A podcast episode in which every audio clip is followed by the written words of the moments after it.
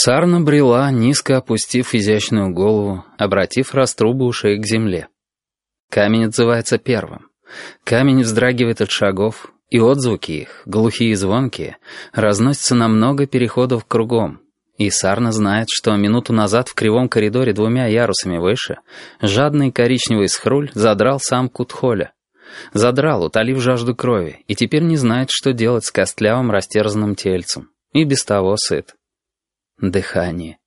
Сарне казалось, что она слышит его со всех сторон. Разными голосами дышал сырой ветер. В темноте переходов толстый, громоздкий барбак гнался за барбачихой. И догнал, и к любовному игрищу примешалась изрядная доля жестокости. Барбаки похотливы, Сарна испуганно дернула ушами.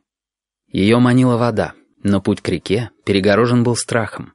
Она бродила в дальних пустынных коридорах, ловила ушами вздохи и отзвуки, но все яснее и четче, осознавала наползающую, сочащуюся из провалов беду.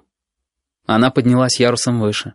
За три прохода обогнула пасущуюся пару сородичей сарн, поднялась снова, осторожно обошла сытого схруля и снова напрягла раковины ушей, пытаясь вычленить из хора безопасных звуков ноту своего беспокойства. Тщетно. Ничто не нарушало размеренной жизни пещеры, а вместе с тем маленький зверь с проплешиной на груди все чаще и чаще вздрагивал, прислушивался и озирался. Ее искали. Ее искал напряженный взгляд, и огромные ноздри приплюснутого черного носа цедили ветерок пещеры, по крупицам вылавливая ее запах. Сарна, почти лишенная нюха, интуитивно ощущала, как растекается ее дух по коридорам и ярусам, Струйка избегает вниз и поднимается вверх, повисает над каменным полом, увязает в мхах. Она брела как потерянная. Ощущение неправильности, невозможности происходящего лишало ее сил. Потом семейство маленьких тхолей, возившихся во влажном тупике, в ужасе ударилось в бегство. Это случилось двумя ярусами ниже, там, где не так давно стояла и прислушивалась Сарна с проплешиной. И откуда ее увело нарастающее предчувствие. Один из тхолей попался на чьи-то зубы и огласил пещеру предсмертным визгом. Прочие его сородичи спаслись, забившись в норы. Сарна стояла неподвижно, как изваяние. Ее слух был сейчас единственным оружием, способным ее защитить. Заколотили по камню копытца. Парочка влюбленных сарн неслась прочь, будто спасаясь от неминуемой смерти, и скоро стук копыт замер вдали. Даже отзвуки угасли, съеденные мхом и расстоянием. Потом метнулись, стопотом разбежались совокуплявшиеся барбаки. Сарна стояла, и ей казалось, что вся живность пещеры трепещет, разбегается, прячется, в ужасе уходит с пути бредущей по коридорам смерти. Топот ног, отзвуки торопливых шагов. Между Сарной и тем, что приближалось, оставался сытый, дремлющий после трапезы схруль. Глухое уханье, грохот сотрясения стен, жалобный вопль. По-видимому, Схруль сослепу решил вступить в поединок, а разобравшись, кто перед ним, не получил уже возможности отступить. Сарна затаила собственное неровное дыхание. Излив злобу в схватке со Схрулем, преследователь остановится. Его инстинкт на сегодня удовлетворен. Он не станет тратить сил на изнуряющее упрямое преследование.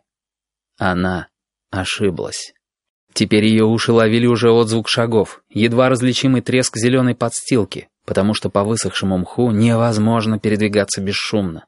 Она все еще стояла, уже понимая необходимость бегства, уже осознавая бессмысленность сопротивления. В приближении того, кто ее искал, была какая-то давящая неотвратимость, как будто там, в первый раз у воды, была совершена ошибка. И то, что не свершилось тогда, обязательно произойдет сегодня, сейчас. Еле слышный звук возник в конце коридора — и тогда она не выдержала и побежала. И сразу поняла, что преследователь побежал тоже. Все повторялось, но теперь она не верила в спасение. Сливались перед глазами мерцающие пятна лишайников, звук копыт, наполовину съедаемый тонким слоем мха, метался среди нагромождений камня, и лишь в последнее мгновение Сарна находила проход. Минута, и она вырвалась в темный зал, уставленный колоннами сталагмитов, метнулась в первый же попавшийся коридор, и ошиблась, потому что дорога обернулась тупиком. Поначалу голый камень, звенящий от ее копыт и придающий миру ясное объемное звучание, обрадовал ее и вселил надежду, но уже после второго поворота она поняла, что впереди нет ничего.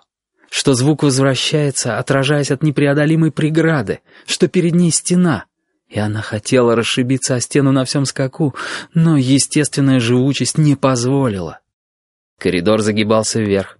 Сарна стояла на наивысшей его точке, спиной к поросшей мхом преграде.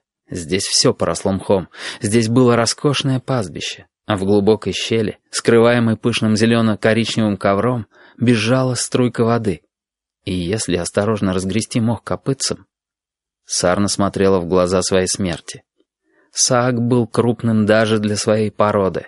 На жертву глядели желтоватые, широко посаженные глаза с огромными, презирающими темноту зрачками.